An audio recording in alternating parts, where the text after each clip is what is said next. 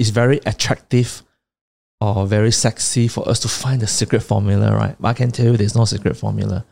Um, look at it holistically. And most importantly, you've got to be logical and sensible about it. So you've got to have a bit of business sense.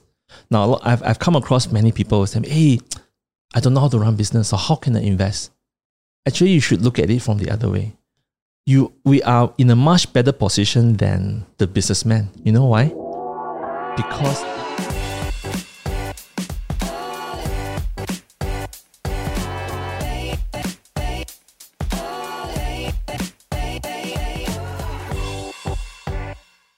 Before we begin the podcast, have you gotten your free ebook? It's called the Build a Six Figure Portfolio Guidebook. Now, inside it, we share with you the tips and tricks to bring your stock investing skills to the next level. The best part, it's only 10 pages long and it's totally free. Whether you're on Spotify or YouTube, the link to download is in the description, or you can go to www firl.co slash F-R-E-E or www.firl.co slash free. Okay, guys, welcome back to the podcast, this edition.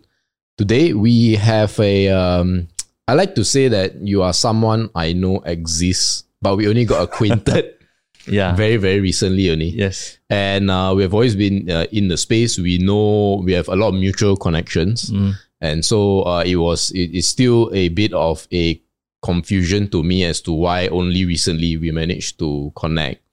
But regardless, uh, you know, welcome to the podcast, uh, Mr. David Poh. Well, thank you for having me, MJ, and Right. a wonderful team. It's good to be here finally. yes, at long at long last. Um, I think this is something that even myself don't know. A lot of our, our guests that we bring on are you know people who we know for quite a while already, and so we kind of know their story, but we want to get our listeners to know the story, so we get them to repeat. But in this case, uh, totally fresh for me, very interesting. So before we always like to talk about you know investing and the styles and the philosophy and all that. I always want to know your early years where how were you raised with money? Mm. Well, um, to start off, we I didn't start off with uh, money. Sure. this journey was quite uh, colorful for me. Okay. Um, I was uh, born and raised in a uh, Chinese, we call it Xiaokang Zijia means uh, the new village, right? Is it a typical? No, a typical no. family. Oh, okay. Uh, okay. A, a nucleus family. Okay, where okay. both parents are working, but they're sure. not uh, financially inclined. So I grew up thinking, you know, having this uh, mindset that money is hard to come by, mm-hmm, mm-hmm. and uh, investments are pretty risky. uh. I think ah. like most most most um, I would call myself Gen Gen X or Gen Y. Born- Gen, Gen X. Are you born before or after 1982? I was born in seventy eight, so okay, you can so guess Gen my X, age. yeah. Yeah. So um, growing up, um, you know, uh, investment wasn't really on the table. Yeah. we uh, on the dining table, right? So my father wanted me to do accounting. Hmm. Interestingly, because Okay. I, maybe he think he thought That's a safe bet, right? Yeah, it's a safe bet. But I wanted to pursue music. that was my first passion. yeah, I told me that uh, I want to I want to try out orchestral directorship. I said no. Oh, you want to be the one conducting? Yeah, because Wow. back in high school, I set up the choir. Ah. And then in university, I did all sorts of uh, funny, funny things like setting up a quartet, uh, founding the choir for my, Right, right. my university, so on and so forth. But then my dad said, you got to choose something more realistic. Hmm. So I don't want to do accounting then. Mhm. Uh, I don't know why, the rebellion in me. And uh, so I thought maybe let's meet him halfway. So I decided to take engineering Wait, how is that halfway? Because my father works um, in the co- telecommunication sector. right. Oh, he has okay, been a technician all his life. Okay, okay. All right. So very, very uh, grounded type of work. Right, right. His technical skills is damn strong. I really have much respect for him. Mhm. Um, so I said, okay, why not? Since all my friends are doing it as well, right? Of course. And then I realized it is the toughest engineering subject in university. Did you, wait, you, did you do electrical engineering? I, I, I did electronics Yeah, uh, okay. engineering, majoring in telecommunications. Yeah. Now, in think- Yeah, thinking back, right? Oh man, that was the, I guess, if I could change something Yeah, yeah. back in time, that will probably be something that I want to change. I don't know. I don't know as an engineer whether you you agree with this. I hear a lot of other engineers also say this, right? Uh, the reason E and E is typically the hardest is because when you get your feedback, everything is habis already. I mean, like it, when something is uh, spoiled, right? You you know, it's like a bridge. Yep. If you can see a crack, Yes. you can you know civil engineers are basically Ah. you can you can try and fix it. Yes. Right? Mechanical yes. engineering, some of the parts not really working, you can try Uh-huh. fix it. But when you see something not working in Electronics, right? it's gone. That's where you need all the probes. And Yeah. in electronics and electrical engineering, Yeah. your mathematics has to be very strong. It's very theoretical, also, right? yes. Yeah. And that's where I really I do not excel Yeah, mathematics. Yeah. um, I think I'm more inclined to the art side, who's trying to prove myself in the engineering world. The So you can you can you can see the Yeah. disconnect there, right? But um, if you ask me whether I regret, um, I mean, in the in the whole scheme of things, Right, right? right. um at, at this moment in time no and in fact i i i value Mm. the experiences and the training that i had in from uh from university moving on to my 10 years career as a uh, uh telecommunication telecommunication engineer I in short we call it rf engineer Mm-hmm. radio frequency because it gave me the foundation and the thinking process that i need the systematic thinking process to do what i can do today Right. Give, give you a sense of like why is doing RF like complicated? Because to, to us it's like oh radio law. to, Uh, to us uh, okay. outsiders. Well, if I put it simply in a very layman's term, um, in electronics there are two uh, two worlds. One Sure. is things that you can see, Yes. so the cables that you can see, right? Yeah, yeah. The fiber optics you can see, yeah, right? yeah. RF is in the air, Mm. so it's invisible. How do you know that the mobile phone that you're you're, Yeah. you're, you're holding now is connected to a base station somewhere around the, the area, right? And how So- does it know which one is Digi, which one is Correct. Maxis? And, So this is in a realm of electromagnetics engineering, Mm, and in that realm, mathematics play a huge role. right, right. And and this is not something new. You know, the theory has been around for many decades. It's just that it has reached a certain commercial. Uh, Yeah. the, the technologies are commercially viable now. It used to be very expensive. Used to be very expensive. Right. Yeah. So I think naturally, I'm inclined to. Uh, I have a certain affinity towards elect uh, telecommunications, Right. communications per se. So when I started uh, investing, that's what I look at first. So back to your question, um, my father played a big role Yeah. in Yeah. how I grew up. But up to a certain point, when I say when I realized that, hey, this is not really not what I do, you know. Mhm. After ten years working on the engineering field, then I- when I realized that there are actually a lot of smarter people out, out there above it's me. different kind of smart also, right? Yeah, and I'm not It's not talking just math and all that, yeah. yeah, and and because uh, the nature of my work required me to travel a lot, I was Yeah. project based, uh, so I traveled around around countries, different countries like, I mean, from shit. I mean, sorry, uh, from uh, developing countries like Bangladesh, India, Ah, you know, okay. Papua New Guinea, Right, to very developed countries like uh, China, uh, Taiwan, Japan, right.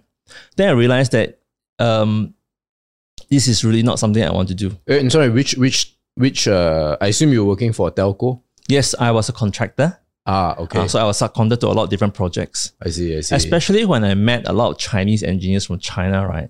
Man, the different uh, those guys are smart. And and I, I remember I worked in a Shanghai Bell Lab in uh, Pudong, Shanghai. mhm, mhm. Almost everybody in the room has either a master or PhD. You know, Yeah. and I was there with a degree holder. And the reason I was there is because I represent the vendor and I know how Mm. to speak Mandarin and English. English, That's it. ah. You know, and I know that somewhere down the road they're going to overtake us in terms of language, even. Yeah, yeah. Yeah. So to cut the story short, um, I I decided to take the leap, and my mom played a big role. Okay. She was the one that you know supported me, and she was the one that f- she was my first. Uh, she was the first portfolio that I managed, so to speak, Ah. because she's uh, he said, "Hey, David, this is my savings. Wow. Please help me manage it." Yeah. So that was where I get the first taste of it. I see. So, but in that 10 years, no investments at all?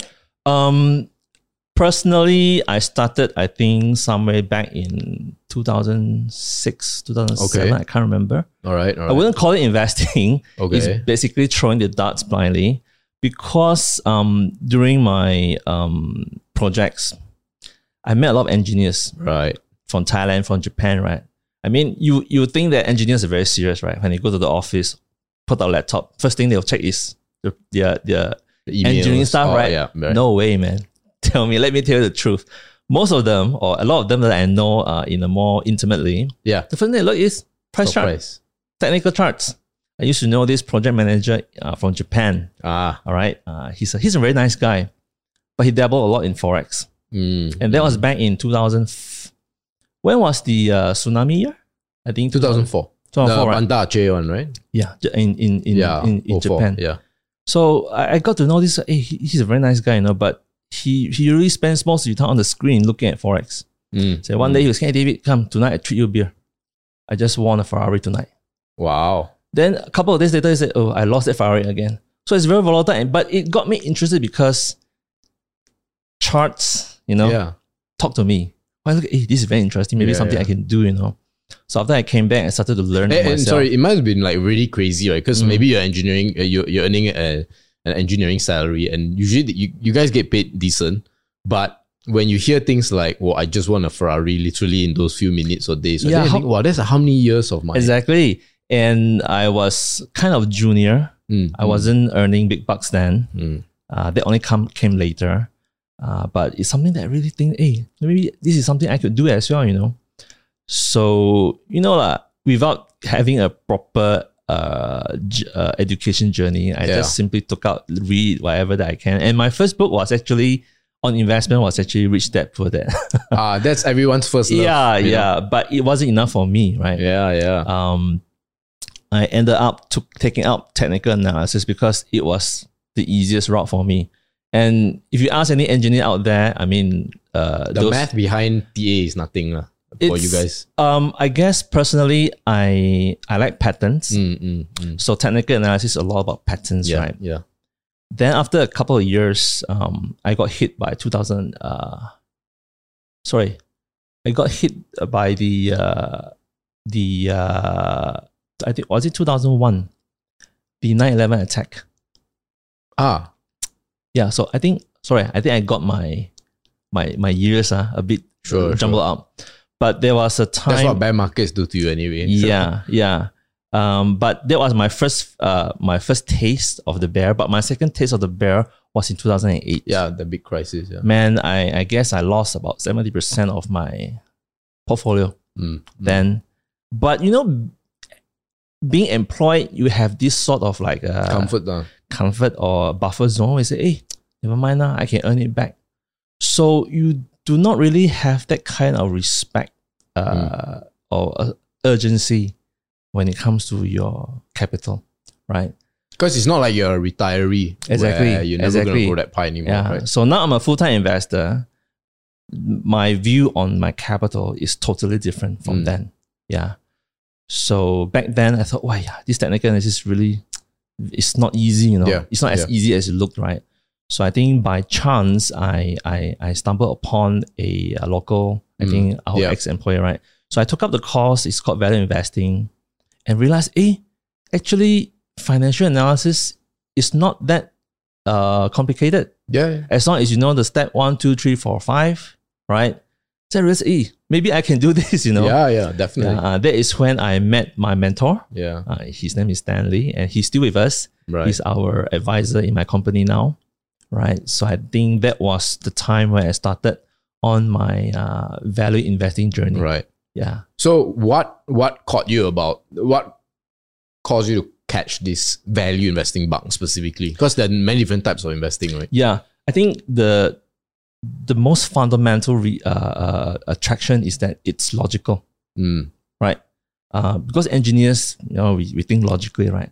So, okay, first step, you just look at a set of, you know, uh, we call it SOP, lah. Yeah. So the operating process, you look at the top line, bottom line. Then I realized they have a catch, operating cash flow. That was very, I thought this is something very um, complicated to Right, understand, right. to decipher, right? Then I realized actually it's not.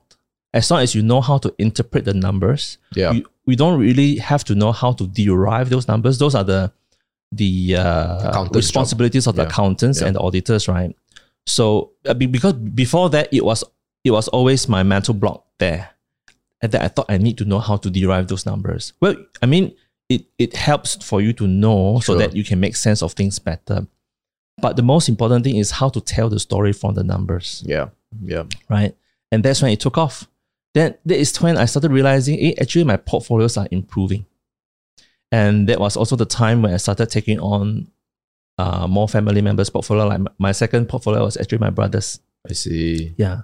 And he was, uh, you know, he, he needed to consolidate his finances uh, because he was planning to get married. So in a, in a span of two to three years, I managed to double his portfolio Nice. and I felt good about it. And I realized, eh, maybe this is my calling, you know, because the satisfaction, the uh, the uh, fulfillment that you get from from from that kind of uh, Yeah. uh, results makes me very much more satisfied than when I was uh, working for my working my ass off for my bosses uh, Yeah. in the engineering companies. Yeah. Yeah. Yeah. So in short, that was my journey. Right. Right. Yeah. And so you discovered this thing called value investing maybe about 10 years ago now? Would it I fair to say? think I took my class in 2011 or 2010. I can't remember. Right. So about yeah. about 10 years ago. lah. Yeah. Then uh, it worked for it worked for some time Uh-huh. until I hit a uh, plateau. Okay. Then I realized, hey, mm, there's something there's Mm-hmm. I needed to get much more, but I couldn't get it from the the uh, the That style of investing. that then the the then the style right.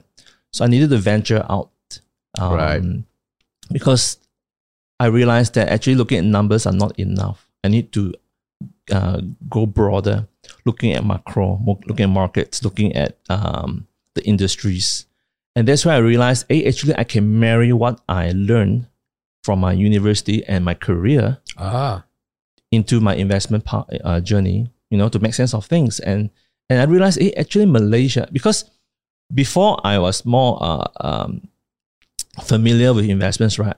I being like most a lot of people out there, we thought that Malaysia is oil producing company, right? And only oil Oh, producing yeah. oil pla- plantation. Then when you go deeper, uh, then you realize actually Malaysia is also a very important semiconductor player in the Huge, world, yeah. in the in the world map. That then when I, when I when I found that Malaysia exports the total exports about forty percent of total exports actually came from Yeah, uh, yeah. semiconductors and electrical stuff. I said, "Eh, this is something that I can really Mhm. bank in on, right? So that was um that was my second phase of my uh, investment journey Right. when I got out of the value investing uh, school of thought and moved uh, upgraded myself uh, uh, uh, philosophically or mentally. Right. Yeah. So what are some of the other like specifically that upgrade that you mentioned that maybe what you had before wasn't sufficient, but now you feel like you're much more equipped? Okay. Um, back in the days, um, when we okay, I I would say my first uh uh schooling was more on quantitative analysis. Okay. Right. Then um, there's another there's the other second school of thought, which is the more qualitative part. Yeah. Yeah. And and this this um um quote quote from Benjamin Graham, you know, uh, Warren Buffett's uh, guru, right? Yeah. uh, stuck with me. He he always he he he said that uh, in his book, um, the uh, security analysis. He said that investment is most intelligent when it's done business like. Yeah. So investing is really about investing into a business. That's all, Yeah. right? Then it made me realize that actually, other than looking into the numbers, I really need to know what the business is about, what kind of market they are they are um, operating in Mm-hmm. right? What who are the who, who is the management, right? How what is the uh, how where do they stand in the whole scheme of things? Right. And that's why I realized actually qualitative analysis play a much more important role than the numbers because the qualitative parts drive those numbers. It's Yeah. not the other way around. Numbers will speak for themselves eventually. It's just ver- it's a verification of the numbers of Well, um, num you can numbers will give you a certain aspect of the business, but it couldn't tell you. It won't. everything. Yeah. It won't tell you what how they'll do it. It's the man, it's the management, or at least how the company is run, what business they are in, what way, which industries that they are operating in. That will at least give you a sense of where they are heading to, because I think you understand, right? Any business has its ups and downs. Oh yeah. So at the end of the day, it depends on how well or how uh, uh, I would say um, for forward looking the management is Right. to to um to to uh to withstand all these uh, ups and downs. right. Right. Yeah. Then uh, that is where I realized that actually we really need to understand Mm-hmm. and how do we do that? You've got to go to AGMs, you've got to meet the management, you've got to le- read a lot, a lot of reports. Yeah. So most of the our time now is not spent on watching the screen for the price, uh, the tick movements. It's really reading reports, and especially industry reports. As it should be. Yeah. Yeah, yeah. So that was, I guess, my second phase. Uh, Right. So, So- I, I want to learn a little bit more about this because it's very interesting. So one of the the starting point of any investor who now maybe read books, really Mhm. watch videos, watch this podcast, um, they haven't started yet. One of the big questions they always have is at the beginning of the process, how do you find ideas? How do you generate ideas? ah, good question. Um, so we have this thinking model where we look top down first. Then, uh, to, when we look top down means we look at what are the industries that we should be investing Hmm. at a certain particular um, phase in the market because market, markets are very cyclical, right? Yeah. Yeah. Um, then from there, when you after that, then we do a bottom up uh, screening. Okay. Let me give you an example. Um, I think uh, semiconductors, right? Semiconductor is so wide, but uh, which segment of the semiconductor value chain that we should be looking at now, right? Where are, are they the EMS or the OSATs or the equipment players, right? So different phases of the market, um, different, um, I would say the market dynamics. Market dynamics has a lot of elements: geopolitics, uh, supply demand, uh, supply demand, uh, you know, the uh, economic cycle, right? So we need to be a bit more mindful. So after we determine the the big, the broader picture, Right. Right. then we try to filter down. So there's a funneling process Right. Right. to see hey, which particular segment that we want to look at. Maybe in a more broad, broader sense for the benefit of your of your of your The of listeners, yeah. or our listeners, right? I think everybody knows that EV is the next big theme now, right? Correct. So in the in the EV value chain, are there any companies in Malaysia that stand to benefit, or are they doing something about it, or how are they related in this uh, uh, mega trend moving forward? Yeah. So we do a bottom up screening after that. So before the bottom up screening, right? Mm. When you're looking top down, how do you figure out which areas to go into? One, then the second one is even if you know like this particular area is gonna do well, that doesn't mean that you're in the right part of the cycle to get in. Definitely. So yeah, first question first, like how, what, what are your sort of criteria to decide Well, for that, we, we don't really have a specific set of criteria. You just have to got to read a lot. Sure. And with social media these days, Yeah, yeah. Plenty. yeah. information is virtually free, right? I mean, I'm, I'm not condoning to uh, free stuff. I always think that you have to pay for what you consume, right? There are a lot of subscriptions out there where you can get a lot of research reports, Mhm. uh, magazines, uh, Right. like uh, I think Fortune Mhm. or the, or the this uh, Wall Street Journal, right? And you can get a lot of insights from there. You see, we, we don't really look at analyst reports as our first um, Because there's a bi- there potentially a bias there, right? there is a bias and they have a i mean these reports will come but if you look at the top down uh, uh, uh, uh, uh, approach first we have to look at a much bigger uh, we had, need to have a much wider bird's eye view Yeah. that's where we do a lot we, we, we consume a lot of industry or sector reports and that's where you realize um, that's where you can smell where the uh, where the uh, capital is flowing to let me give you an example um, i think with the esg uh, yes. This uh, on on oncoming of the esg wave right more and more capital is flowing to renewables hmm less and less uh, money is flowing into the traditional oil and gas and Yep. energy, right? And uh, it's, it's like fi- financing is getting harder and harder for for for for, for these uh, energy players. So I mean, think about it logically. Let's say we project the future five, ten years down the road.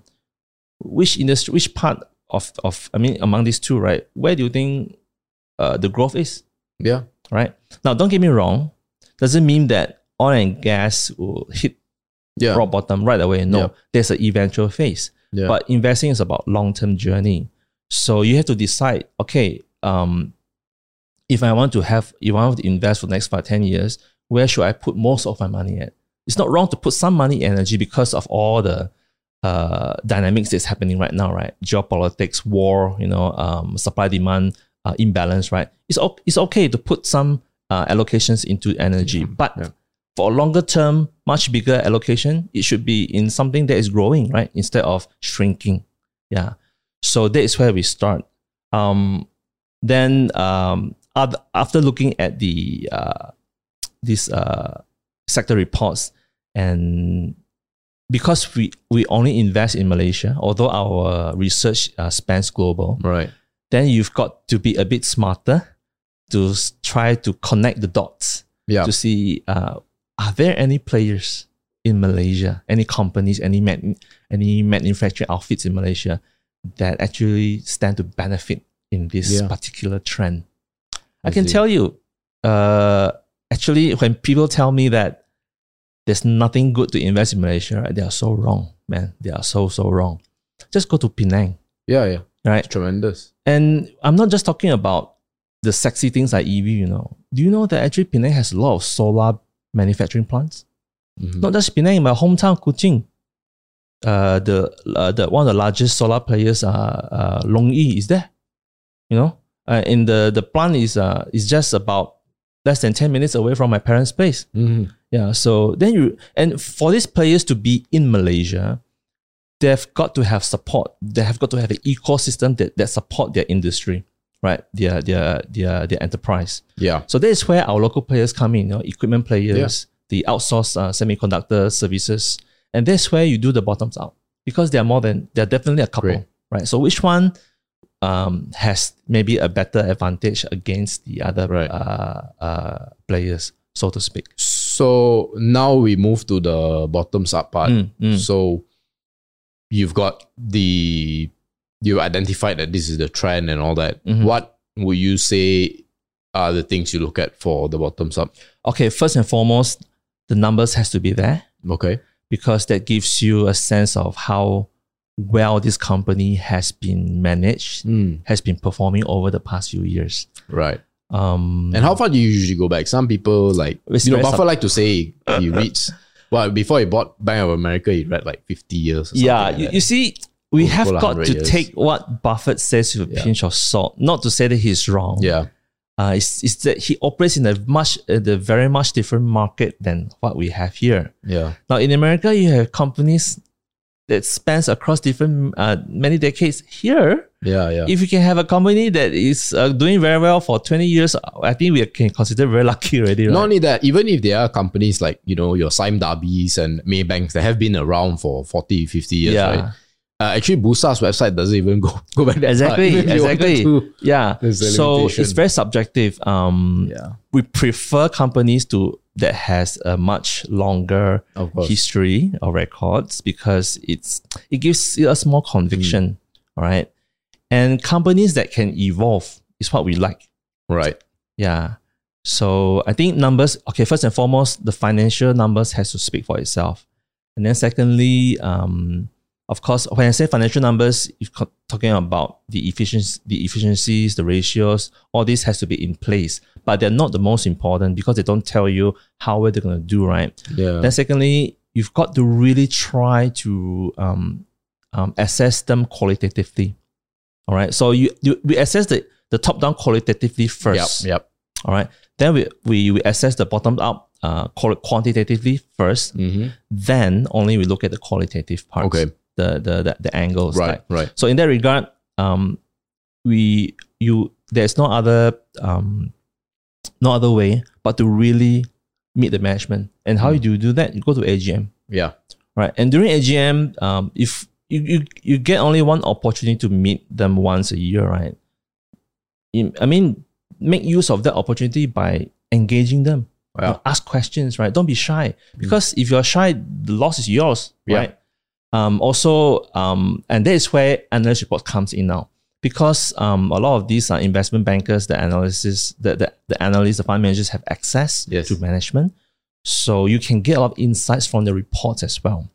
Now, when we read those reports, we don't really um, look at typically things Price like targets. uh, like- uh, price targets. We look at the qualitative uh, or even the quantitative um, uh, information from the report. Mm. Like, for example, what's their uh, capacity? What's the utilization rate? yeah, yeah. What they plan to do?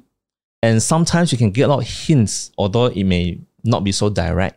And that's where having a big picture gives you an advantage. Because sometimes they cannot, the, the analyst cannot divulge too much information for the fear of, you know, uh, towing the line with Yeah. the authorities, with the, the regulators, right?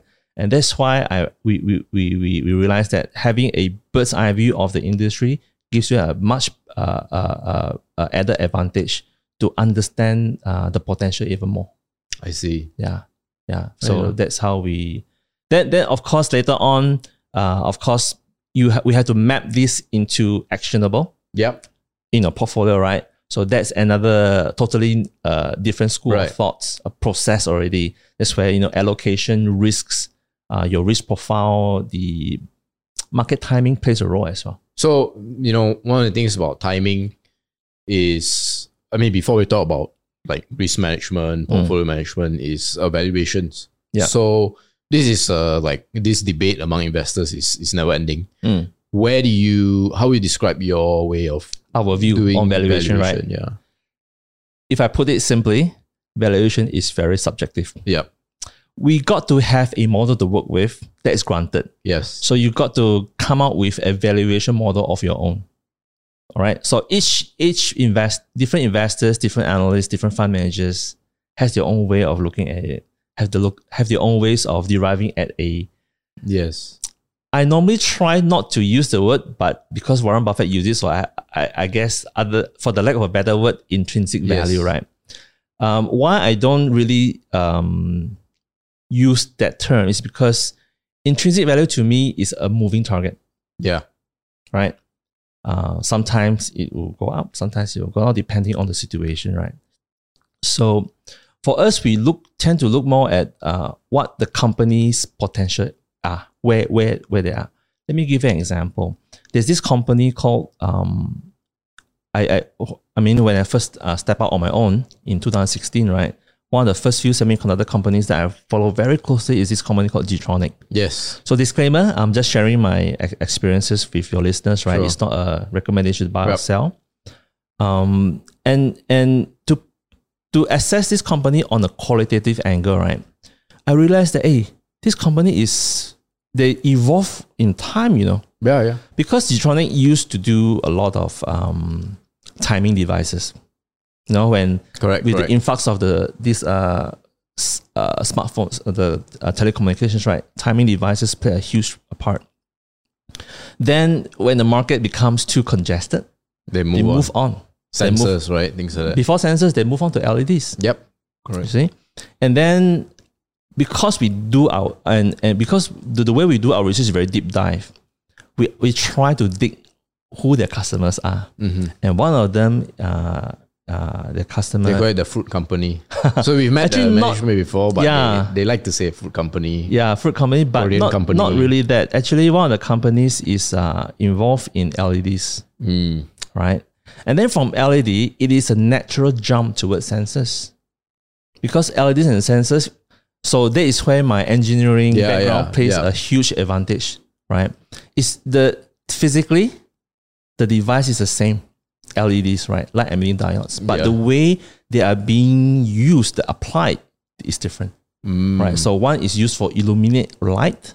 Sensors is to capture the sensory or all the environmental signals whether it's, dis- whether it's distance or temperature uh, or pressure Mm. and convert it to electrical signals. Mm. And that's where uh, you know, uh, and and and this applied to you know a lot of huge uh, myriad applications from uh, smartphones to uh, machines to automotive yeah.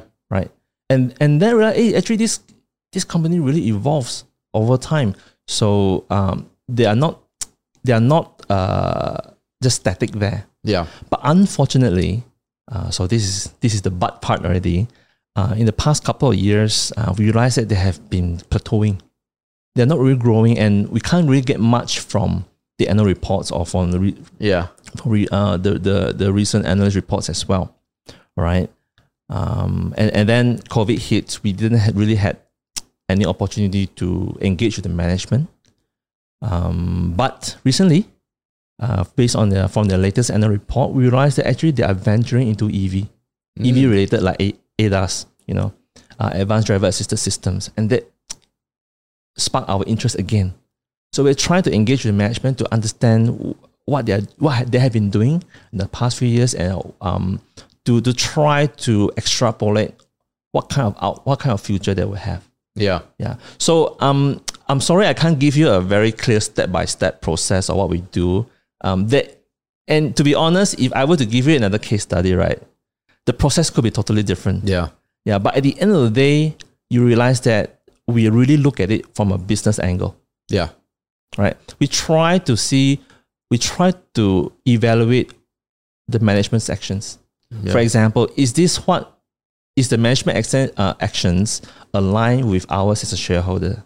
Are they do do we think that we, do we believe that they are creating more shareholders value in the future, Yeah. or they are doing something stupid Yeah. like buying more land for whatever purpose for property development? Rights issue. Things that. A lot. A lot of right, rights. right, issue. rights issue is uh, not necessarily a bad thing. Yeah. depending on what they plan to do with the capital Correct. that they want to raise. And and when they do the rights issue, so like, yeah, because think about it. If if you are the the ti- if you are the um the managing director or director of a listed company, right? And during the COVID, the pandemic, the regulator released, I mean, relaxed the rules for you to raise money, right? I mean, as a businessman, would you want to take this opportunity? I, I know I would, Mhm. right? So we always have to think think of it, evaluate any situation from a businessman's angle. and and the exact business that they're in, lah. Correct. Yeah. Then later on, you had to track what did they do with those uh, money they raised. Yeah, and that is yeah. important. Fair enough. Uh, And but these things take time. Yeah. Yeah, I guess valuation is not as easy as buy below P of 10. Well, um, for starters, Yeah. for beginners, I think it's a good um, uh, model to Yeah. follow through, to to to use. But I can guarantee you, as along your own your your, your journey right, over time, you realize that it, there is something that you're not seeing from that particular. yeah. Um, uh, I would say uh, it's one angle, lah. It's just one angle. It's one angle. And in in investment, right? One of our philosophy is never base your investment decision based on one particular metric, Yeah. be it quantitative or qualitative. Yeah. Yeah, because um, we we subscribe to George Soros' theory of ref- reflexivity in Yeah. our spiral thinking model, right? Um, and one of it is that it's very it's almost impossible to ascertain absolute truth Yeah. right? Because you see, when it com- comes to science, right, objectivity, right, you need to have a lot of proofs to prove that it is right. Yeah. Yeah. But you only need to need one falsifying statement or one falsifying proof yep. to make the whole thing collapse. Correct. Yeah. So coming coming back, uh, looking from that point of view into whatever valuation model or metric that you use in your investment decision, right? Take always take it with a pinch of salt and always question. Never stop questioning. Yeah. Um. I say when I was dabbling with TA, right, I always look for things that I think is right. because you, you tend to want to look at things that uh, uh, fortify your your action, yeah. right? But in um, investing in proper investment, right, we always look for things that may go wrong. Maybe we have overlooked certain uh, aspects of the business. And I can, I mean, if you ask me, right, uh, what are my failures or We'll, we'll get to that. yeah, Hold on. Hold I on. can tell you we have loads of them. yeah, we'll, we'll, we'll, we'll get to that, your Yeah. successes and failures. But just before that, I think the last bit, which I think a lot of investors don't spend enough time thinking, mostly because maybe they don't go in with that mindset of, well, I have to treat my investments almost like a business, Yes. right? Like a sys- I have to create systems and all that. Uh, one of the big things I, I always believe is the importance of risk management and portfolio management. Mm. I think that even if you are an okay stock picker, if your risk management and all that is pretty good, right? Yeah. You are likely to outperform actually. Over That's time. My, yeah. Yes. That is my view. lah. So um how do you see like risk management, right? Do you like some people say you risk management is like stop loss, having stop losses. Some people say like it's allocation. Some people say it's you know you need to diversify across different industries. How do you look at Mm, all this? it's to answer that question, you have to see the personality of the investor. Mm. So what I'm going to share next uh, to answer your question is purely based on For my you, personality and my characteristics, right? And my invest in and my risk appetite. Mm, To be honest, I'm a risk taker. Okay. Why? Because I, I, I quit my job as an engineer, right? And uh, to to go full time as investing. So definitely in my DNA, I'm a risk taker. So, but to be able to take on risk, you have to take on risk in a smart way. You can't just take on risk blindly, right? Um, so as a rule of thumb, um, I think most of your uh, guests has also touched on this topic as well. It's all about allocation Right. right? So, and allocation goes both ways. Let me give you an example. If, you know, uh, for us, a rule of thumb is if you want to go more than 15, 20%, right, there have got to be a very good reason for you. And that would include fundamental reasons, fundamental angles, qualitative angles, the macro, as well as timing. We can't escape from that because we are full time investors. We can't afford to just look at uh, purely bank in on value and wait for the Yeah. market to realize. Because I I mean, if you are not a full time investor, you, you have the luxury for to wait. But for, for myself and my team, we are all full time investors. We can't. A right? bad year means uh you know eating Correct. So like like like like this was a bad year for us. You know, uh, most of our portfolios, uh, our own portfolios were down between eight percent and one point in time it was down twenty percent. I think a lot of people are, are are experiencing that as well, right? So so coming back to the risk management, right? To us, allocation is first and foremost very important, but allocation is not a fixed um, metric as well. Yeah. It's actually should be flexible. For example, when you let's say you decided to say, hey, this is a good company. So I think I can allocate 10%. Are you gonna go 10% right away? yeah, you probably wanna take it slow. You can. You yeah. can. Because if it goes up right away, 20%, wow, you feel like you are the smartest people in, in the room, right? Yeah, yeah, But what if it goes the other way? yeah. right? If you have 10 percent right away invested and the stock is down 20%, that's 2% to your portfolio bottom line. And to make and to just to break even, you need to make back that 2% before you can actually create Yeah. uh, uh, uh, gain more profits, right? But on the other end of the spectrum, if you under allocate in a rising when the when the theme when the thematic is rising, right? Then what's the point when you spend so much time Yeah. To to go deep dive into a particular industry, into a particular business uh, um, uh, company, you know, spending so much time to understand the management, then you allocate five percent because the stock can go up 10, 20, 50 percent, but the effect to your portfolio is only could be minimal or Right. yeah or negligible. So it has got to be a uh, a moving target again, depending on a lot of factors. So here is where um, I I divulge from where my my first phase of my investment journey, where I don't look at technical market. Sometimes timing plays a role here because that gives you a an edge, and that, that is why because I, I'm not good at timing the market. That's why I have a team, in Spiral Thinker, to to you know we spar ideas a lot. And in my team, there are two or three um, members who are very good in reading the market. I can't because so I rely I I uh, bank I mean I leverage on their knowledge, right? Yeah. And that's why the concept of alliance is very important because investment you can't do it alone. You've got to gather your own like-minded people, right? The people that share the same value as as you do, right? So again, sorry, it's a it's a it's an answer. To, it's Sure, a sure. huge circle back to your question. So allocation, and allocation is should be flexible. But if you decide to go more than what you're comfortable with, so your comfort level could be twenty percent. Yeah. Mine could be forty. Yeah. You see what I mean?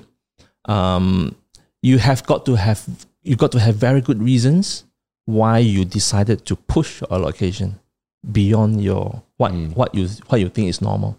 Yeah. For example, back in 2020, we had actually 60 at one point in time we had 60% invested in glove stocks. Mm. But, but we were even late in the game, you know, because all of us were skeptical, you know, with the numbers, with the with the with the uh, projections that the management gave, right?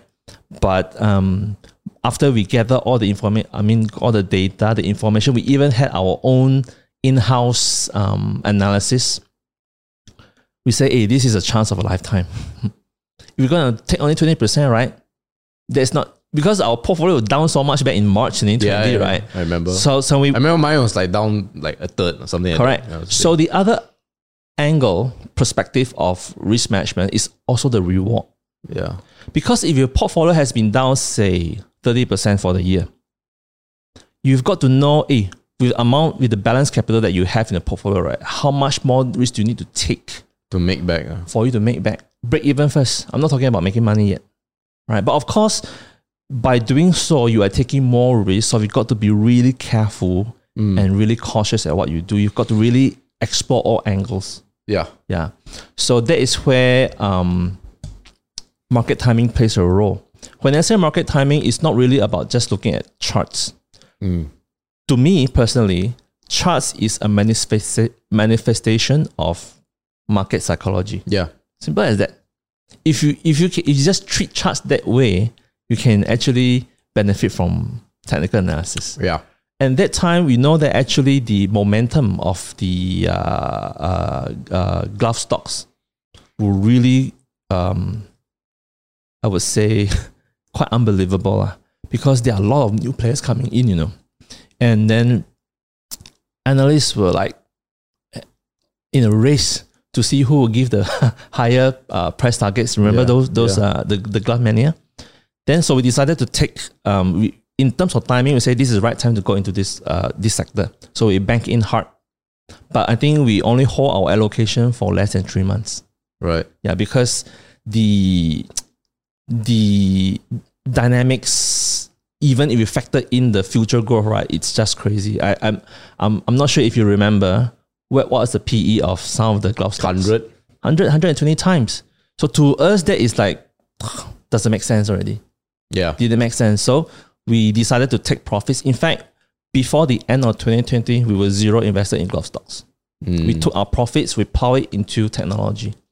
Yeah. So this is where, um, um, based on I mean, what what we do, how we allocate portfolio, uh, the allocate, how we uh, allocate our capital is really about thematics. yeah.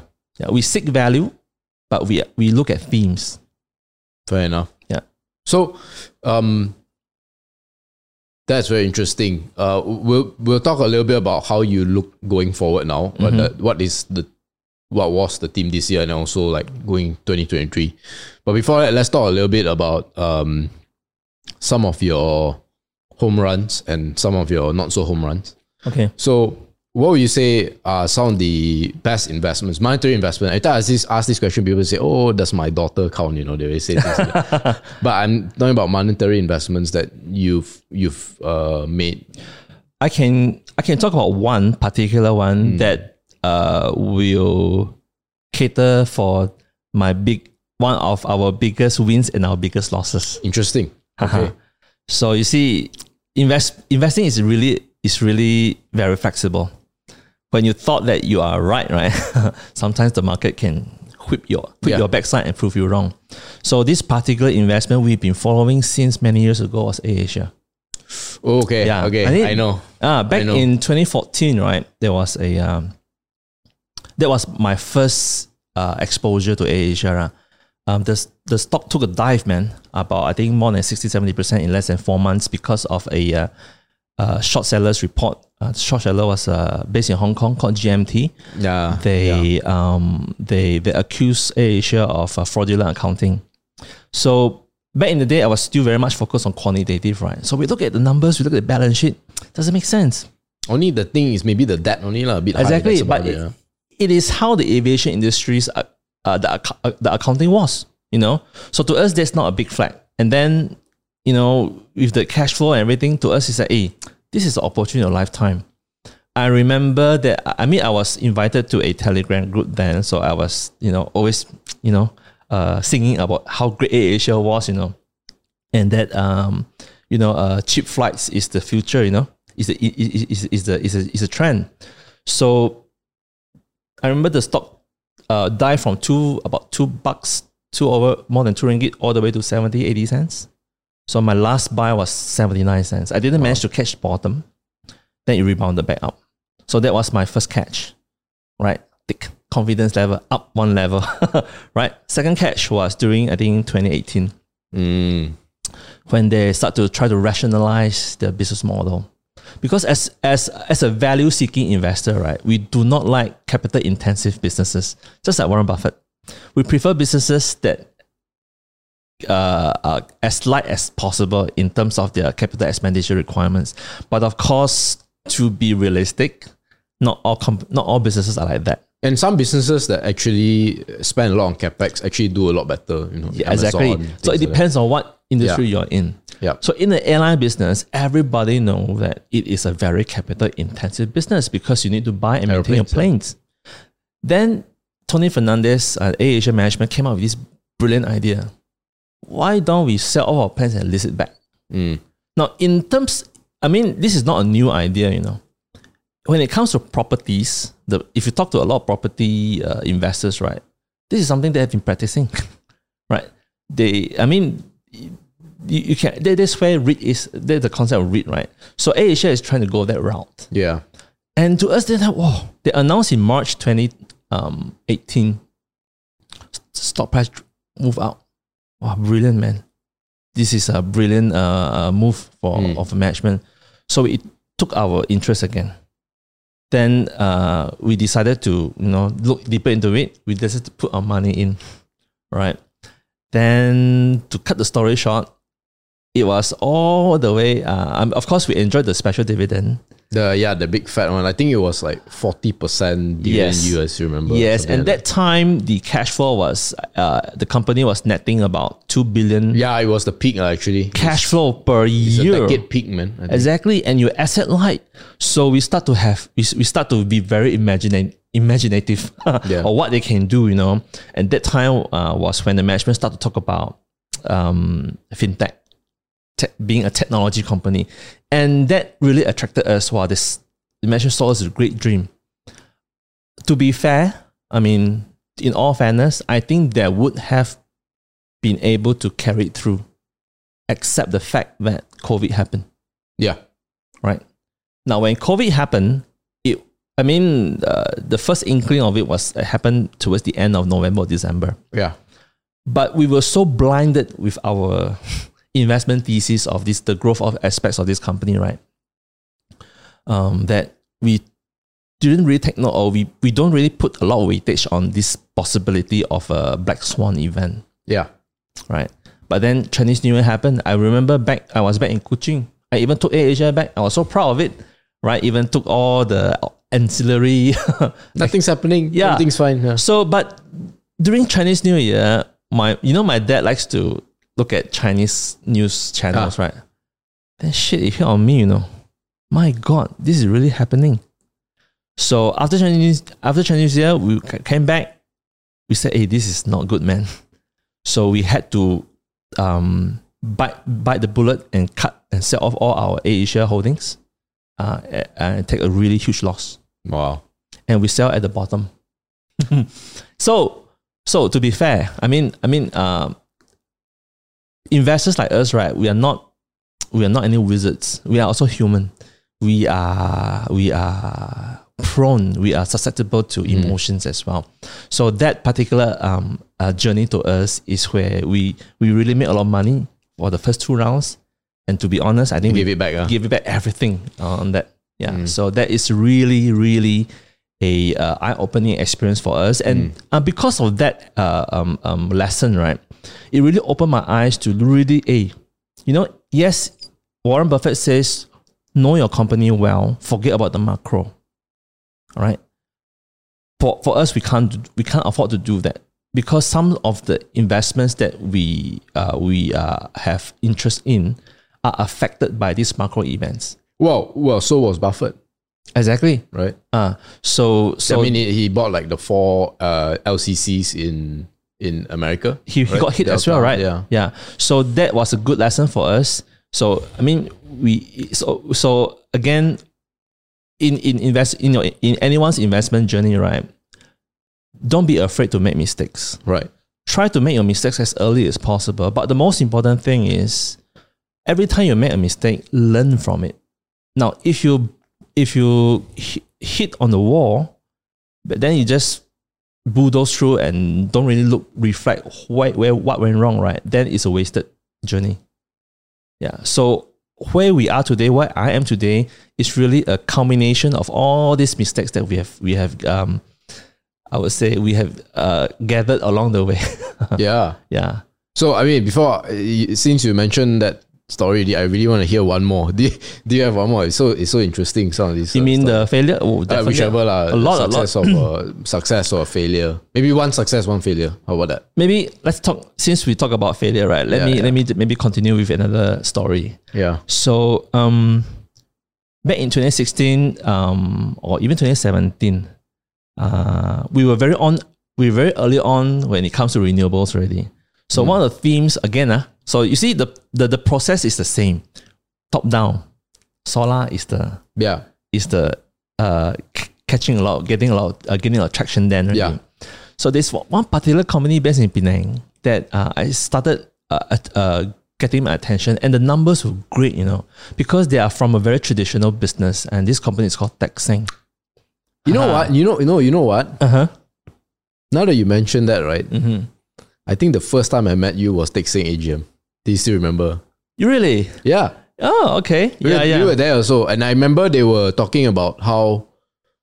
Um, How they're trying to diversify? no, no. Before that, they were talking about a rights issue, Yes. and then the the lady gave some, in my estimation, excuse. I said, "Well, better than taking that." I'm like, Yeah. yeah. Uh, Not everybody's insane, lah, you know. So true, true. But uh, yeah, so that's actually the first time I met you. I don't know if you remember. It's 2017. It was, and, and I think a lot of people excited about it was because it was uh, it was very cheap and Exactly. their existing it was PVC, right? I Remember? Yes, they, are, they were the tika tika lantai. Yeah, yeah, yeah. Also, the thing like when uh, like lorries, let's say if they drive with uh, like some sort of commodity or whatever, then that that plastic sheet on top, they were Mm-hmm. Doing that as well, right? So then they were going to solar and uh, Yeah, and that really excited me because fundamentally this company is a no-brainer. Mm. Their balance sheet was so strong, the management was so conservative. They're so in a Hokkien call it gasu, right? Yeah. Gassy, yeah. Then and then I said, hey, hey, solar, you know, and some more the the the um the elderly management, Yeah. the family members Yeah. were actually giving the reign to the young yes, yes, I remember. Yes, And to the us- son, right? yeah, the son. And to me, that was evol- I mean, revolutionary, you know. So the future. you the future. So hey, this is good. But again, on hindsight, of course, I can talk about this now, like so smart about it, right? But then I was so blinded with you know the the the future they were selling, right?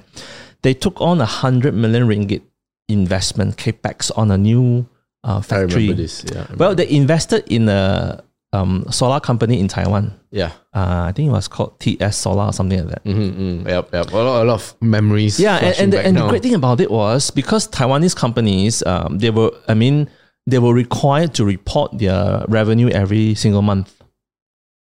Ah, So we can, I, I could actually track, you know, the the uh, the associate Okay. re- re- results. So to, everything was going well. Um, so they had got, got a huge, nice plant, uh, new plant in Bukit Minyak.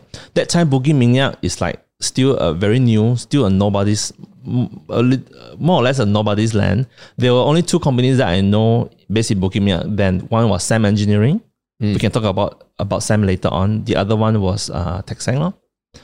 Then, but one thing again, uh, I really that time I really disregarded to my own uh, expense uh, was actually the uh, anti-dumping uh, uh, sanction, uh, which was uh, en- enacted under Obama's ad- administration, because they say, hey, you know, Chinese government is not playing fair, you know.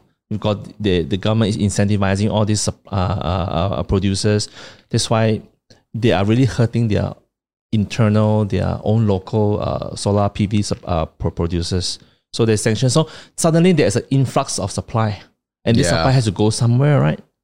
So I mean, to cut the story short, Tek Seng couldn't sell their their, their PV cells, but I could again the ego in me thought, hey, you know, I think they would be able to ride through, but I overestimated the management's ability to ride these uh, Yeah. uh, these uh, challenges.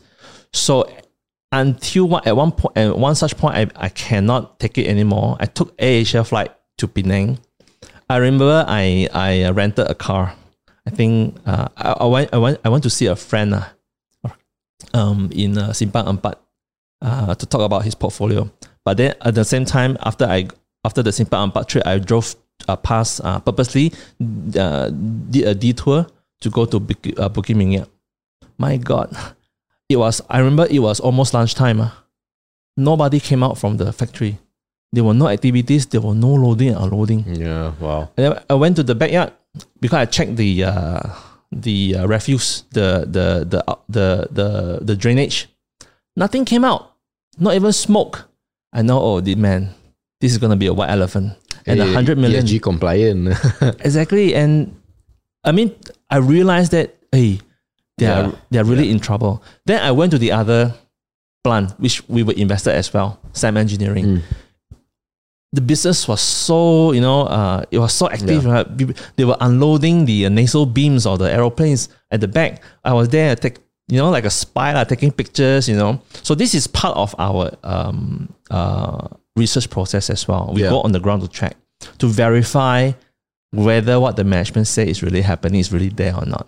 and of course, SAM engineering uh, shareholders have been recently rewarded lah. Yeah. So after that, I, I, I told my team, hey, bro, uh, guys, I've, I F up on this investment thesis. We had to throw. So our cost was about 70 cents.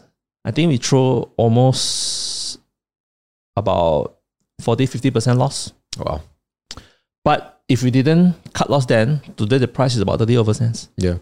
So I guess we, we, we just had to bite the bullet.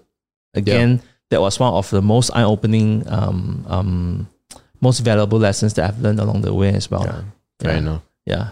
So I mean, s- stop talking about depressing one. Uh, let give me give me a one that you know that that has done well for you. Well, well, um, so just now, I, I guess when I was sharing those uh, case studies or Yeah, stories, right? yeah. You also realize that actually when we follow a business, we follow them for for really a stretch Yes. of time.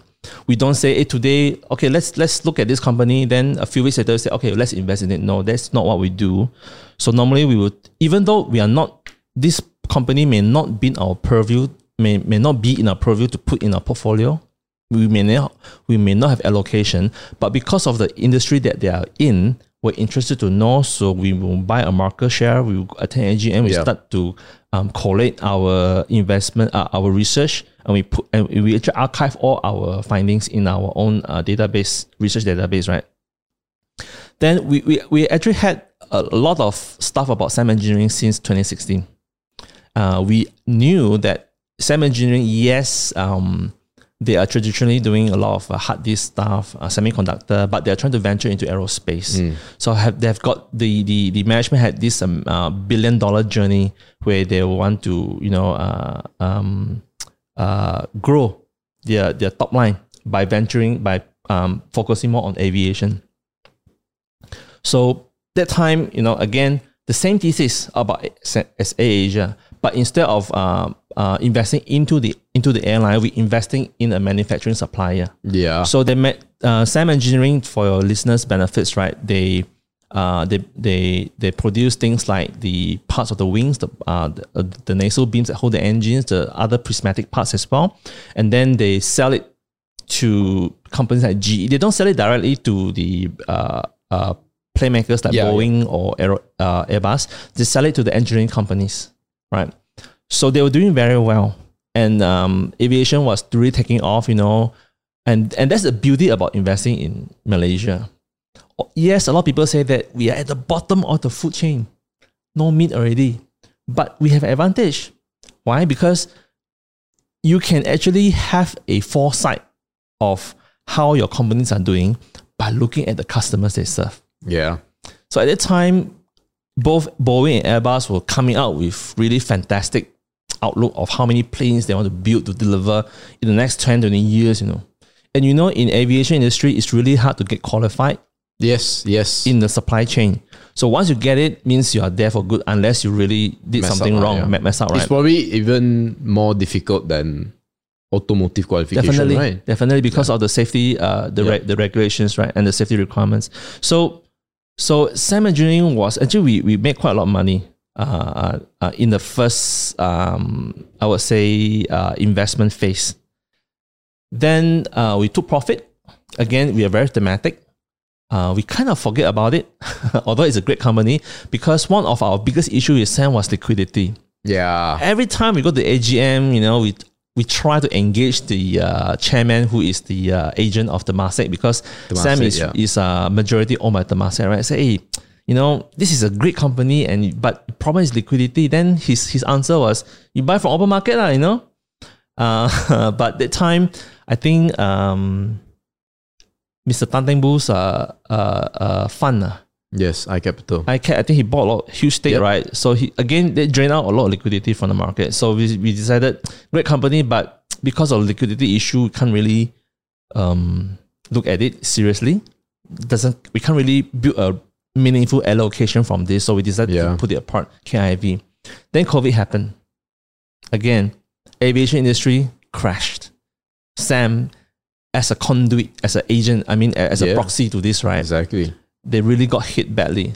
But a lot of people forgot about the other part of the business, The which is semiconductor. semiconductor. Correct. They were, I mean, they disclosed it already, so I can publicly say this. They were serving people like Teradyne, Lam, I mean, uh, and many other names, yeah. right? Huge names in the OSAT and the ATE business, right? Yeah. And we realized then, yes, the aviation part was really bad. They were making a loss. But based on the uh, semiconductor, the technology segment alone, right, it makes the valuation so cheap, you know, single digit PE. And we thought that, hey, this is something really, I mean, again, another chance of a lifetime. So one of the technology stocks that we move in, that we that we move our allocation to after selling the uh, uh, glove stocks was SAM SAM engineering. I remember that time was the price was about 8 ringgit. And it went all the way to about 20, 20 ringgit in a very short Yeah. span of time. Yeah.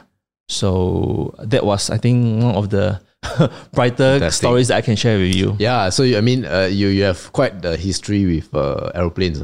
yeah. The, the, the goods and the bads. Yeah, exactly. Yeah.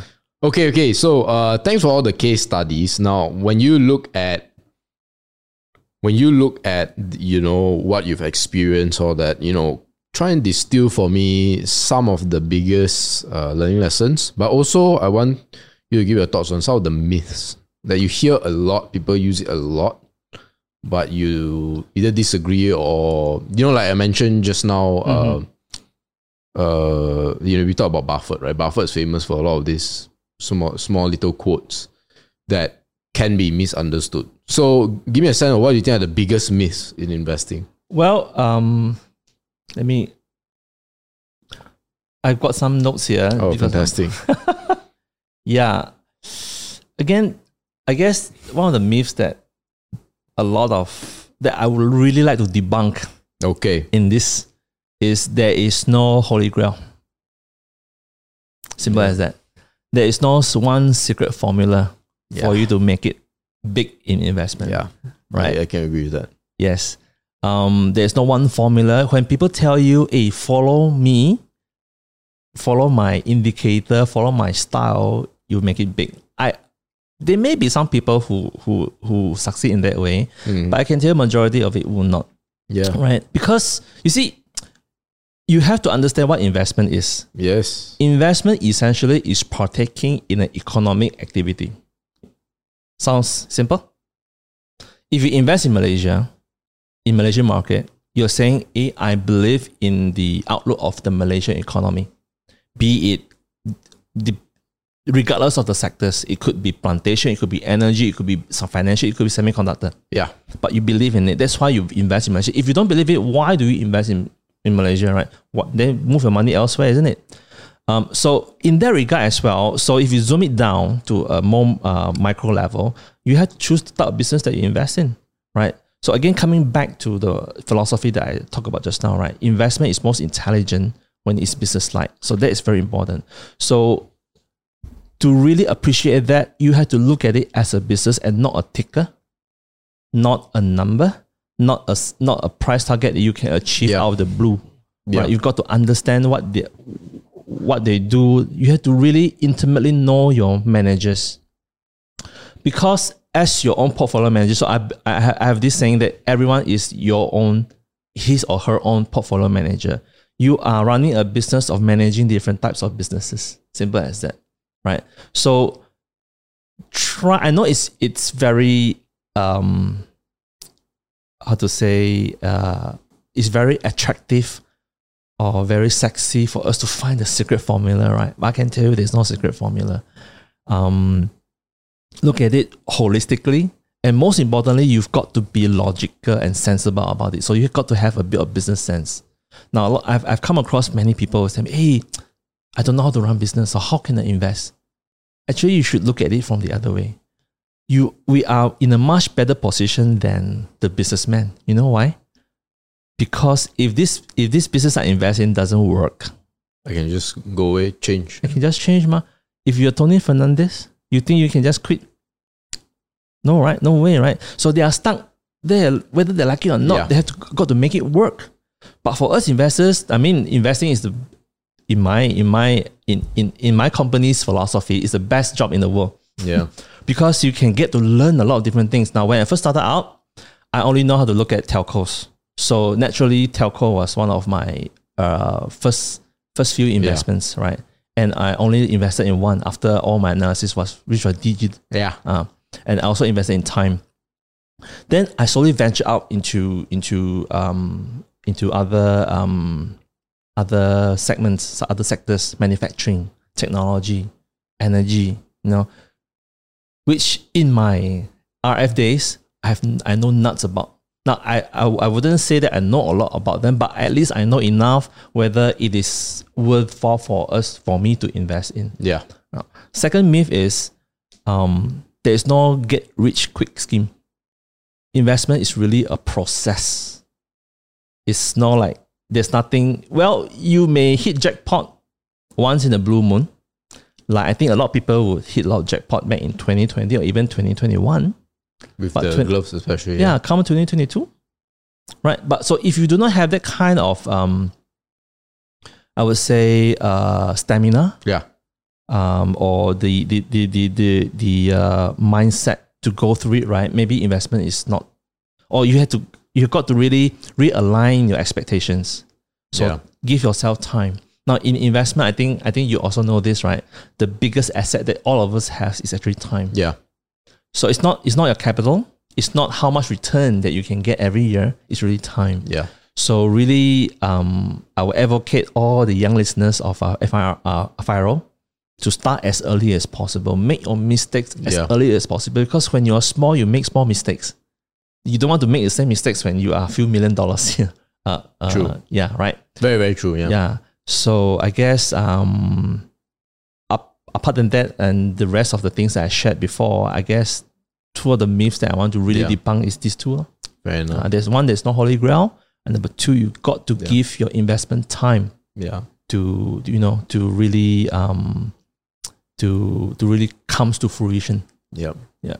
Okay, so last question. Uh, we leave this to the last because that's what people probably want to find out the most. Is when you look at your sort of top-down process. Obviously, we won't go into individual names, but what are the areas or industry that you are most excited of and why? And then just before that, what do you think of the macro condition today? Because one level above the industries of uh, that we look at is also things like the Federal Reserve, Yes. inflation, Yes, Ukraine war, Malaysia election, things like that. I'll give you a teaser first to answer Yeah. your first question. Then I will. I think I'll talk more about the second question first because it's all interlinked. Yeah, yeah, So I would say one particular industry that we look at long term evergreen is actually technology.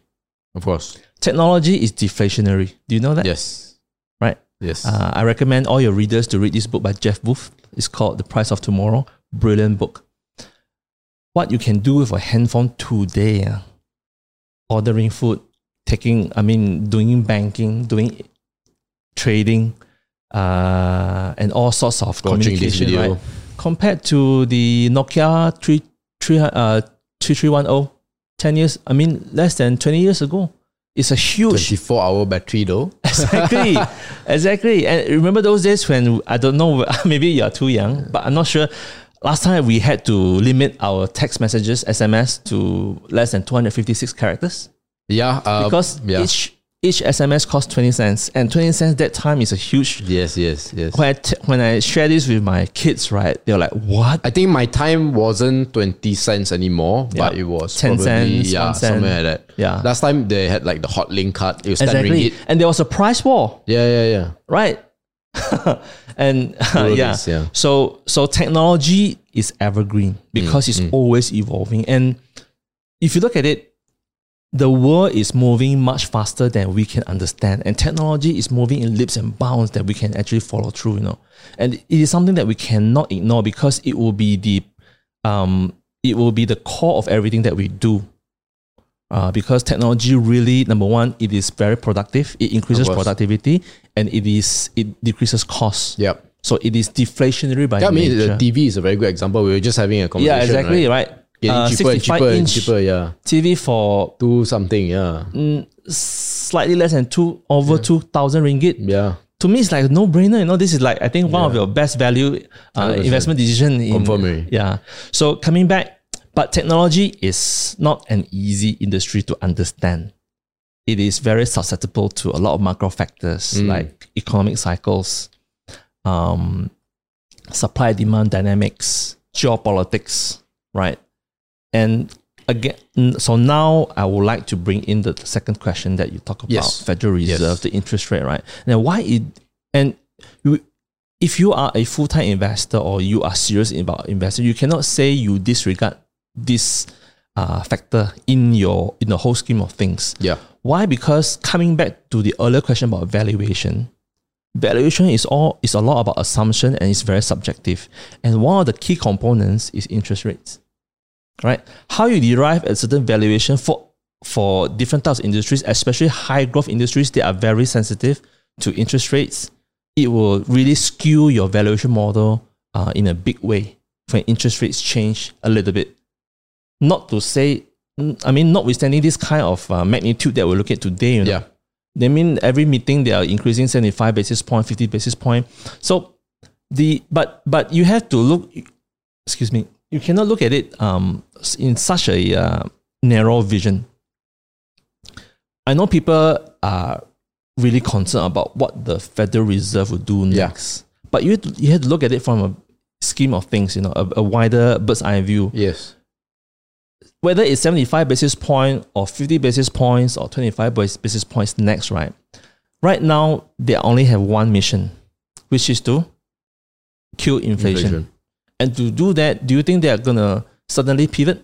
No, so so th- there's a theme now going on that um, Federal Reserve is going to pivot, right? That's going to push the market back up again, right? I don't believe that will happen.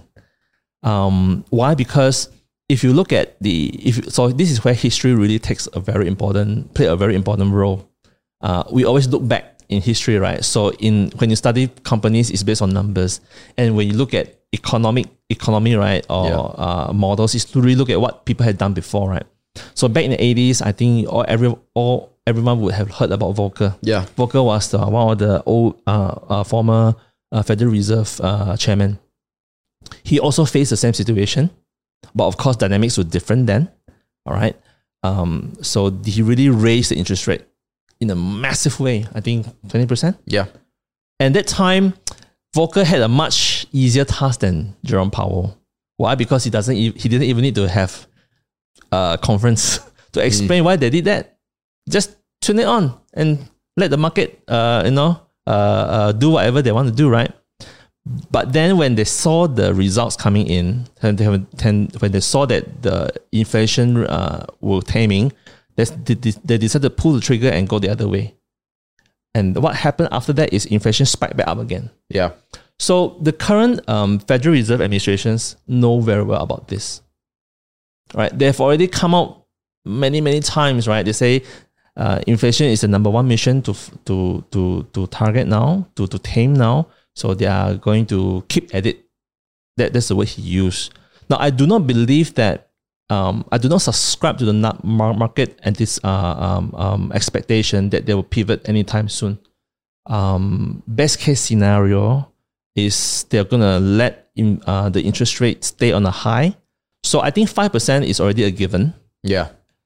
Our biggest fear is they may think that it's not enough. If they raise to six percent, that will really cause pandemonium across the market. Yeah. So five percent is I think what the market has priced in already. All right. A lot of valuation model will will be adjusted now. So this again, uh, af- af- after this, I'm going to talk about bringing all these numbers together. All right. Um, so if that happens, then probably if they were able to stabilize inflation and eventually go, I mean, hit their targeted, they call it the restrictive uh, uh, uh, region, right? They may they may want to they may start looking to relax a little bit towards the end of next year. But that to me is already very optimistic. We are looking at at least two years to really have a meaningful pivot. Okay, now there is one angle. So I'm not sure. Uh, have you heard of this thing called the Davis double play? No, I have not. No, right? So there's this very famous. Uh, well, it's not as famous as Warren Buffett, but uh, this this guy called Shelby Davis. Uh, he's also a very good, uh, very uh, uh, significant, um, uh, invest, very prominent investor back in the day. So he came out with this thing called the Davis double attack, or we call it, we, we generalize it Davis double play because it can go both way. So he say that the market sentiment is actually affected by two things. One, the, I mean, your the valuation, right?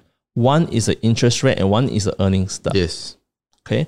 So just now, whatever I talk about is just the Federal Reserve's actions, the interest rate. Now, when interest rate goes up, market risks tend to go the other way Yeah. because uh, the capital again it's all about capital flow. It's all about liquidity, right? They would they would tend to flow to less risky assets like bonds, for example, and uh, uh, equities, especially those in the high growth segment, normally will take a hit because people are investors are willing to take less risk. Back in the day when when interest rate were close to zero, right? PE hundred times, No problem. no problem, right? It's justifiable. Today, you talk about PE 30, people are going to question, are you sure? Right? So you see, market dynamics play a very important role here. But that is only one angle. The other angle that people ha- may have forgotten at this moment in time is actually the earnings outlook. Now, what the Federal Reserve is doing, trying to tame inflation, is also to bring down and uh, bring down employment rate, right?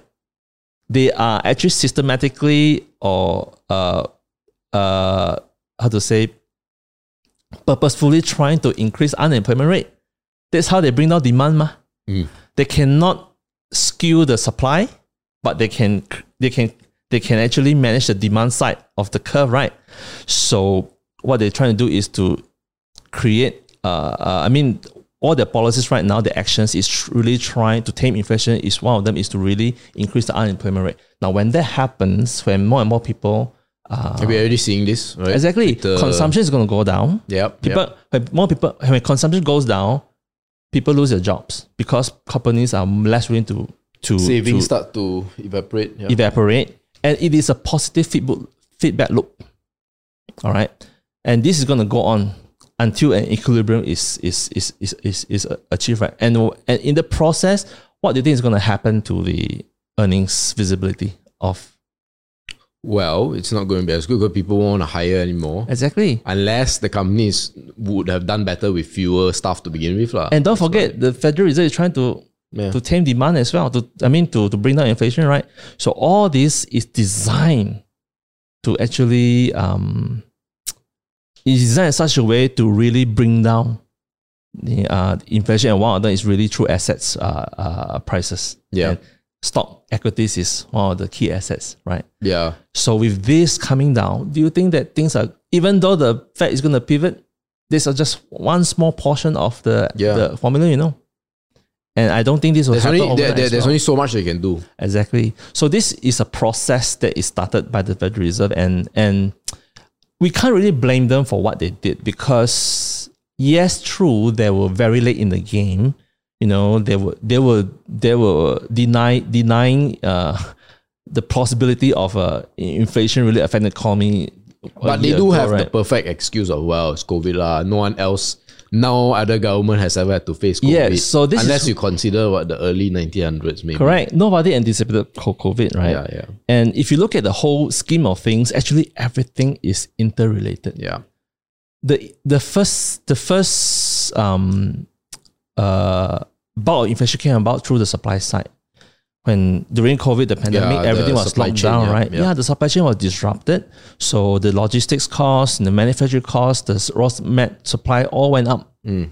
It it really cost the next. Um, I mean, it it really uh boost. I mean, uh, cost inflation to Yeah. to to peak. I mean, sorry, to to to to to go up Yeah. then people also underestimated the pent up demand when the lockdown was was uh, released. The revenge spending, yeah. exact, exactly the revenge spending, and this is what created the bullwhip effect. No, so in, in economics, you need to understand. Uh, it's very simple, meaning uh, because of this pent up demand, right? The supply chain has to react to it. So they were, I think, in in a layman's term, COVID put out a lot of demand forward. So when the supply chain tried to catch up, when they have eventually do, they realize hey, actually the demand is not really there, Yeah, yeah. right? So in our opinion, this situation is not so easily to be solved.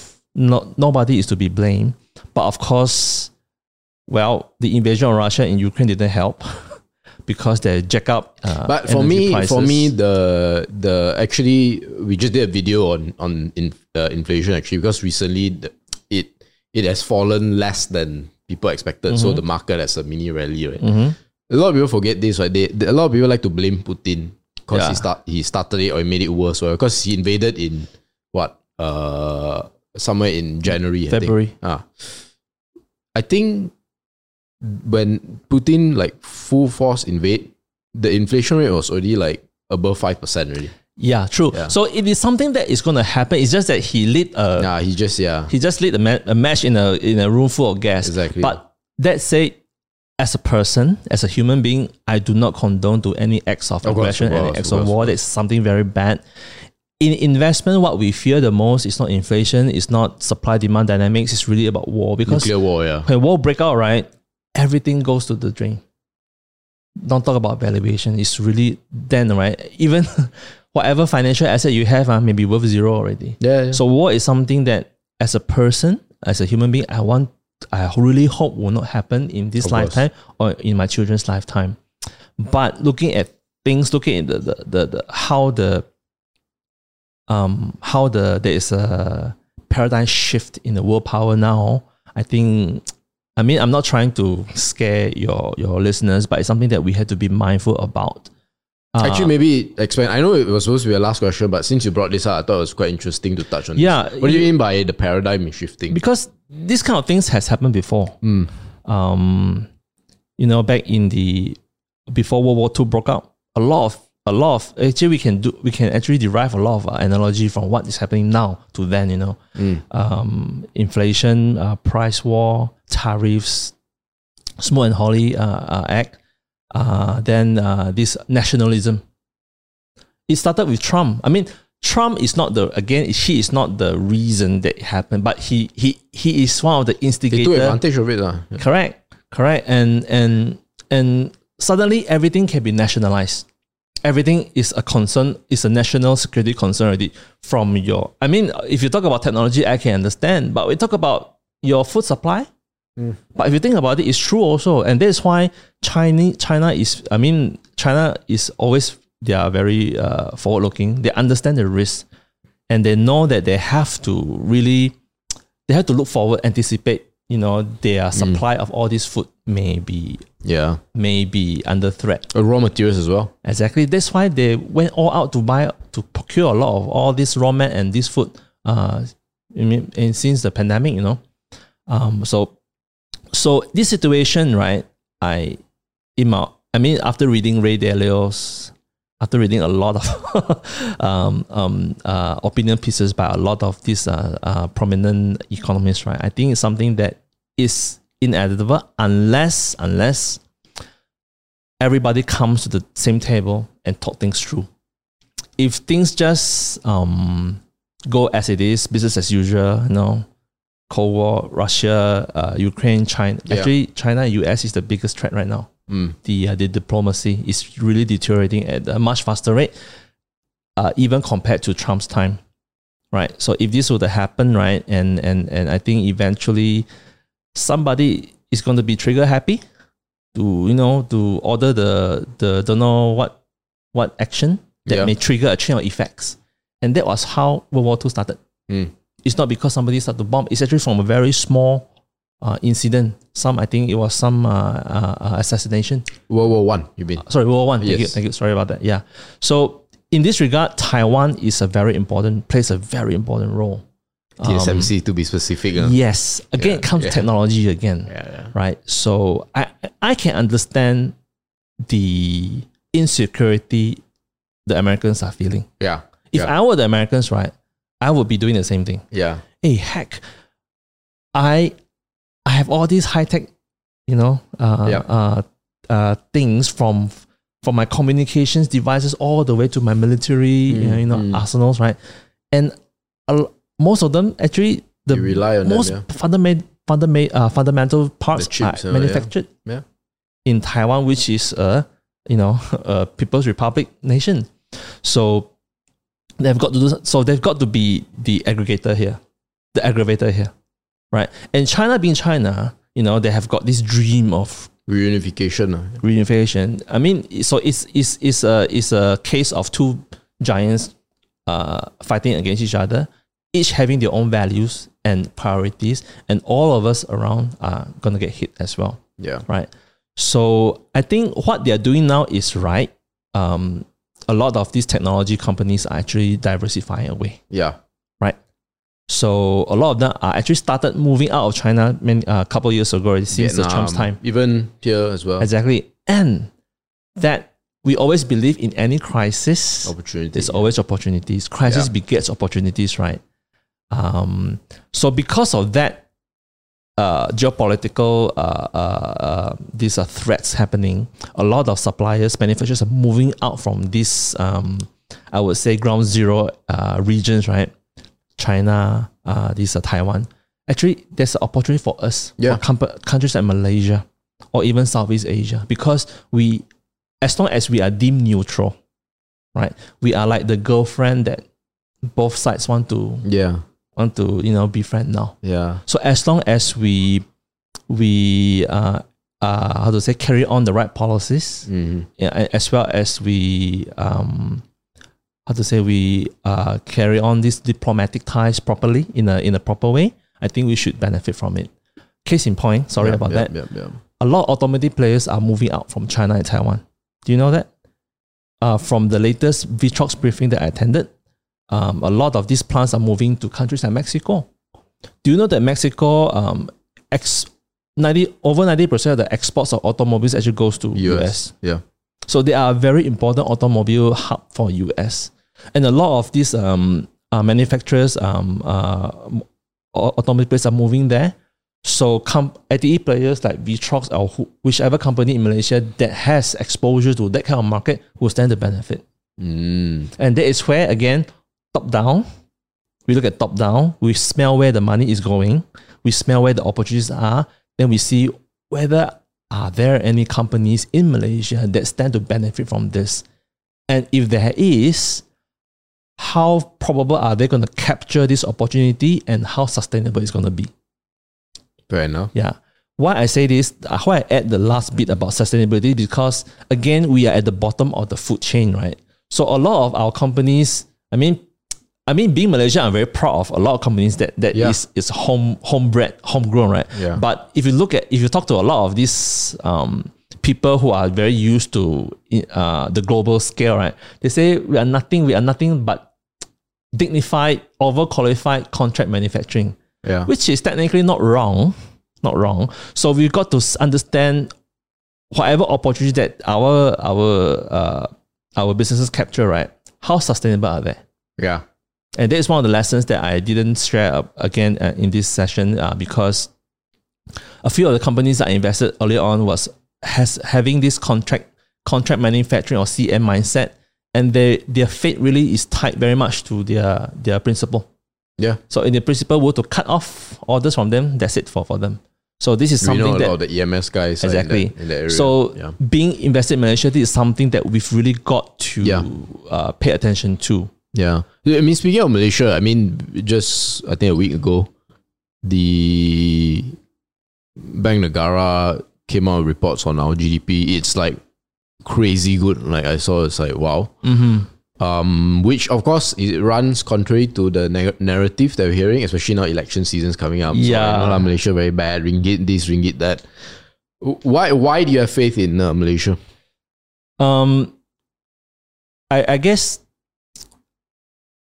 it is a personal decision as well. So Sure. there is, of course, uh, some uh, bias, personal bias, Yeah. because I, I choose to stay here. Mm. I have a lot of friends who mi- mi- migrated. But thanks to them, thanks to a lot of people that mi- migrated, not just my friends, there are a lot of opportunities here. Again, I, I subscribe to the, to the mantra of uh, crisis begets opportunities. Yeah.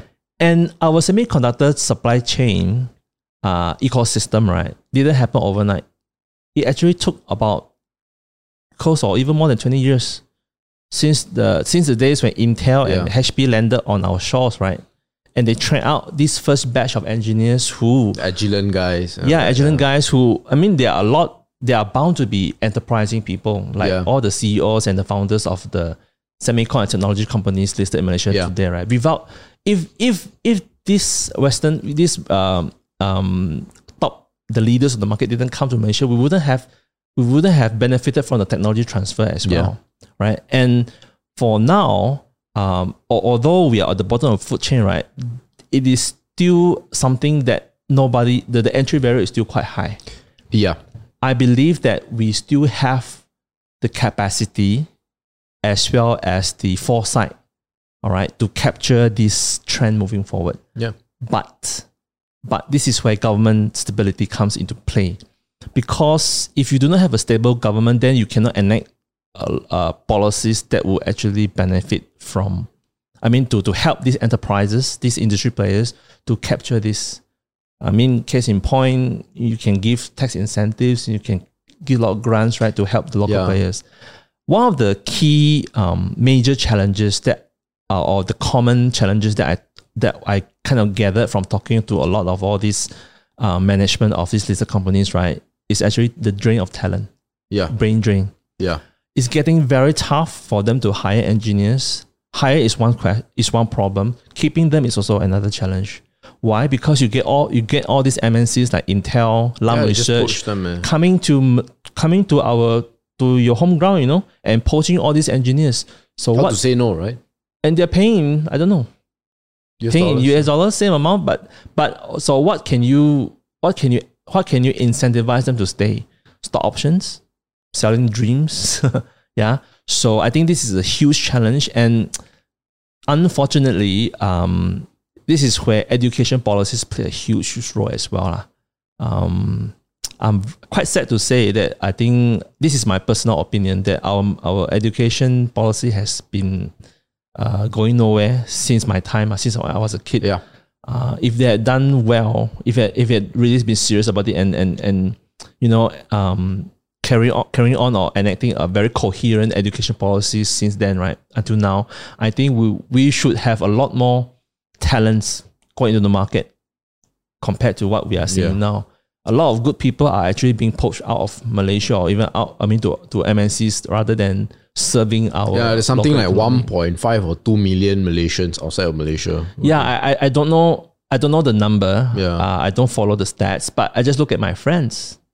I've got friends. I just realized from my high school, you know, who are aeronautics uh, uh, experts working in GE, based in Japan. Yeah. I've got a pro- I've got a friend who is a professor in mathematics.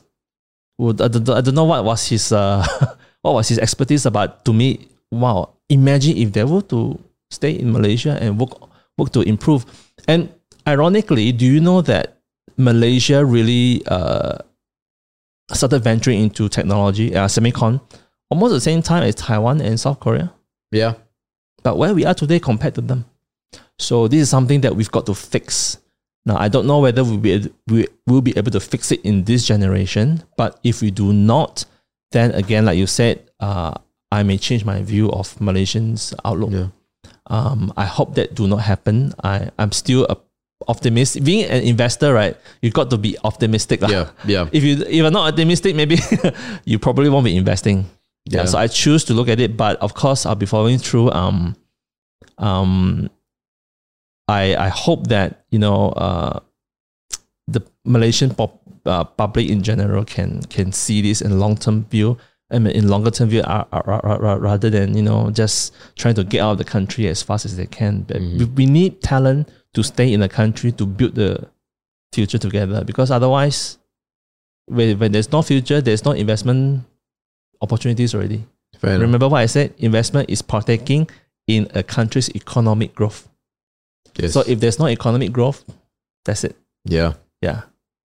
Which makes it all, all the more surprising like, how well we've actually bounced back up since uh, COVID. Yeah. Uh, again, so the, you you Right. you mentioned rightly so that because this is election season, so Yeah.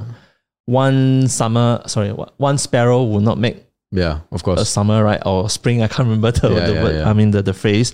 So I will be looking at maybe co- next qu- the next uh, report, uh, then to to to gauge whether how Sure. sustainable this is. Yeah, but again, even even when the numbers are not great, right? Trust me. On the micro level, Yeah, there will be companies, there will be sub, uh, maybe a certain segment, a niche market in a in a certain industry or Yeah. sector that is um, worthy of investment. Fair enough. Yeah. Fair enough. All right, David. Look, it's been an excellent conversation. I believe this is your first podcast ever. Yeah, yeah, yeah. It's my first podcast, so please forgive me Yes. if um I'm not too uh, I'm not uh, No, as did well. articulate as your other guests. it's okay. You did well. Yeah. Definitely, there are guests who are not as articulate as you. I will not name them, but you know. I, I feel that there are a lot of topics that we can dive even deeper. Yeah. Uh, probably in the future we can have sure. more uh, sessions like this to benefit Hundred your listeners. Yeah. Yeah. So thank you for having us. Yeah. You know what? Uh, if someone wants to follow you or to connect with you, how do they do it? Well, um, I am not particularly active in social media Sure. because being a father of five, uh, Five. Oh, Yes, yeah. Oh, I didn't ask you about your family. Okay, five. got- wow. got- don't really have much time. Wow. Um, but this is where a strong community Yeah, plays an important role. yeah. Um, we I mostly communicate through our own Facebook. So we've got Spiral Thinker Facebook, we've got Intelligence Investing Facebook, which I don't really update, Update, as well. yeah, yeah. So I, I try to make it as active. I try to be as active as possible in platforms like Stockbit. Now, I personally feel that Stockbit is a wonderful platform Yep. because it is a social community where it gathers not just um, uh, a lot of uh, followers, but quality mm, uh, participants who really share what they think or their analysis on the platform. And I believe that, wow, hey, this is very different from what I used to uh, follow in- Yeah. back in the days, right? Before Stockbit came about. When Stockbit came about, hey, actually, there are a lot of people who are really serious. You've got industry insiders who share about what they think, what they see. You've got people who really uh, selflessly share their analysis on the particular industry sectors, all right? And, and really kudos to the management team of Stockbit, right? Yeah. And I think that they will go very far. And, and I believe that whoever, I mean, for your listeners who are um, uh, fresh or new to investment, right? I think probably Stockbit is one of the Yep. stopping point that you, I mean, uh, uh, a milestone that you have to go first. Uh, th- is when from there you can pick up a lot of things. Back in the day, we had to look at forums. Mm, yeah, I know for which one you're talking about. yeah, I mean, not not before even that that I something right. Yeah. I was looking at the. I'm not sure whether you know the PPH. No, the public don't know what boards again. Uh, the forums where everything was so disorganized. Yeah, and and even then, I thought that I, I derive a lot of uh, education, self learned journey from Yeah. those. And today, I think the I mean the investment community has so much tools Yeah. and uh, resources available to them. With internet, right? Nothing. I mean, we shouldn't use the excuse of I don't know anymore. Yeah. Yeah. So that is, I think, is something that uh, I, I can uh, in uh, how to say encourage Final your words, listeners. yes. Good final words. So you can find me there. I'll try my best to be more active uh, in okay. those social media platforms. Thank you. All right, man. Uh, thank you so much for coming on, David. Looking forward to having you in the future for sure. And guys, if you enjoyed the video, remember to give it a like, comment, subscribe, usual stuff. Follow us on our other socials, and we will see you in the next one.